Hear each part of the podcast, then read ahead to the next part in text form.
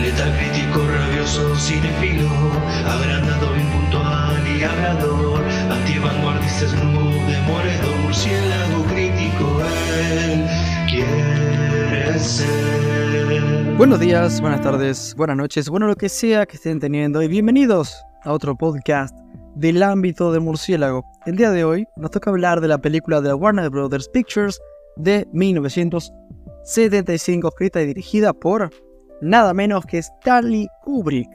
Hablo, por supuesto, de Barry Lyndon, protagonizada por Ryan O'Neill, Marisa Berenson, Leon Vitali, Hardy Kruger, Patrick McGee, entre otros. La sinopsis nos devela adaptación de una novela del escritor inglés William Thackeray. Barry Lyndon, un joven irlandés ambicioso y sin escrúpulos, se ve obligado a emigrar a causa de un duelo lleva a partir de entonces una vida errante y llena de aventuras. Sin embargo, su sueño es alcanzar una elevada posición social y lo hace realidad al contraer un provechoso matrimonio gracias al cual entra a formar parte de la nobleza inglesa del siglo XVIII. Muy bien, ¿cuáles eran mis expectativas con Barry Lyndon? La verdad eran moderadas, verán, yo nunca he visto esta película en el pasado, pero eso no quita que no haya oído hablar de ella. Más precisamente a un youtuber que analiza cine, Jordi Maquiavelo, muy recomendable, estuvo en The Wild Project de hecho, y en esa charla, cuando hablaron de Kubrick, mencionó esta película como una de esas que se suelen pasar un poco por alto de este director, pero que es genial.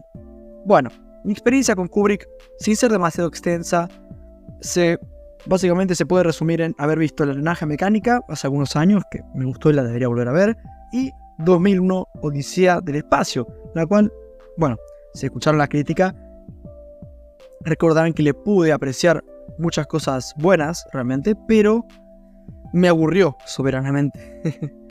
Por lo que, claro, Barry Lyndon puede ser o una gran peli o una gran peli aburrida también. Sí, es lo que puede pasar. Aunque, hey, yo no lo sé, claramente. Pero pongámoslo en palabras claras. Barry Lyndon, un embole dejado para la gente normal o una película entretenida para todo público. Es una joya escondida o una obra mal lograda de un gran director. ¿Es recomendable? Vamos a averiguar.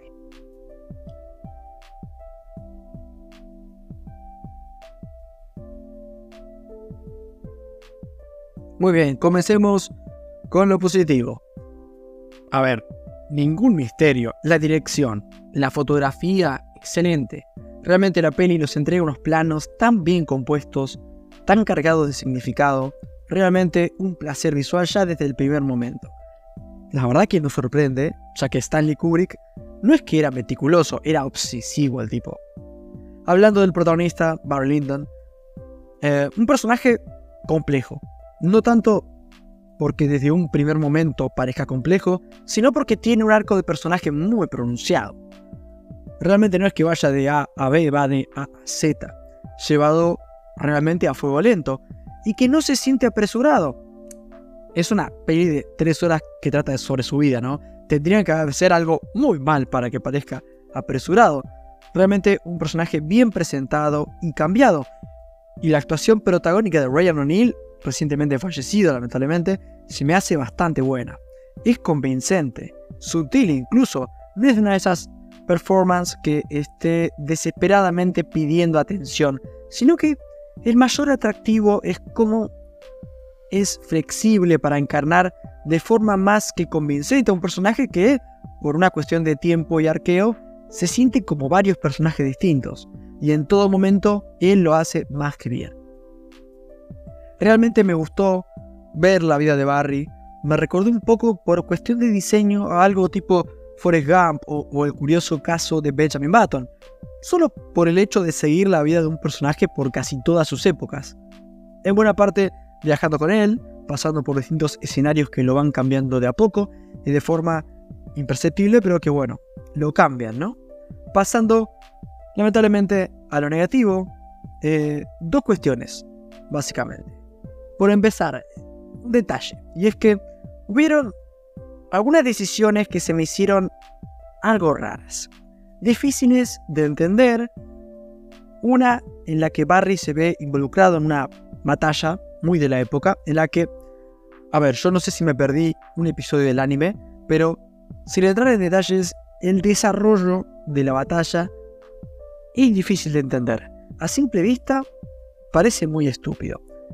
Y un poquito más adelante en la peli, apenas, un poquito más adelante, un personaje, sé quizá algo secundario, eh, que tenía así una relación amistosa con Barry, se podría decir, le expresa su último deseo. Y de nuevo, ¿no? Sin entrar en detalles, tampoco tuvo demasiado sentido. Yo qué sé. Para mí, al menos, me, quedé como, como ¿qué, estoy viendo, no? Me sacó un poco de la película, sobre todo e, e, estas dos cosas. Mi problema principal quizá con la peli es que, aunque disfruté bastante los primeros dos tercios, esta última parte me costó, la verdad. Este último tercio. Verán, por un lado, se genera una distancia con el protagonista, principalmente por algunas decisiones que toma, que, no está mal, es una cuestión de diseño, en lo que buscaba el guion, pero no creo que ayude a un momento de la historia en la que el viaje de la vida de Barry se detiene para básicamente asentarse eh, casi por completo en un lugar fijo hasta el final de la peli. Por ahí yo estaba disfrutando esto de viajar y cambiando de escenario, y la peli se queda en un lugar como muy decadente, lúgubre, muy negativo, y a su vez me quedó esta espinita de querer, ¿no? Regresar a algunas tramas o personajes de más atrás en la historia que simplemente desaparecen y quedan un poco en el aire. Van quedando olvidados y al final solo nos enfocamos en el último tramo de vida de Lyndon, que es un poco más aburrido y en el que es mucho más difícil conectar con él. En resumen y para finalizar, a ver, mentiría si dijese que me encantó, no la adoré. Sin embargo, también sería mentir decir que no me gustó. Realmente me gustó.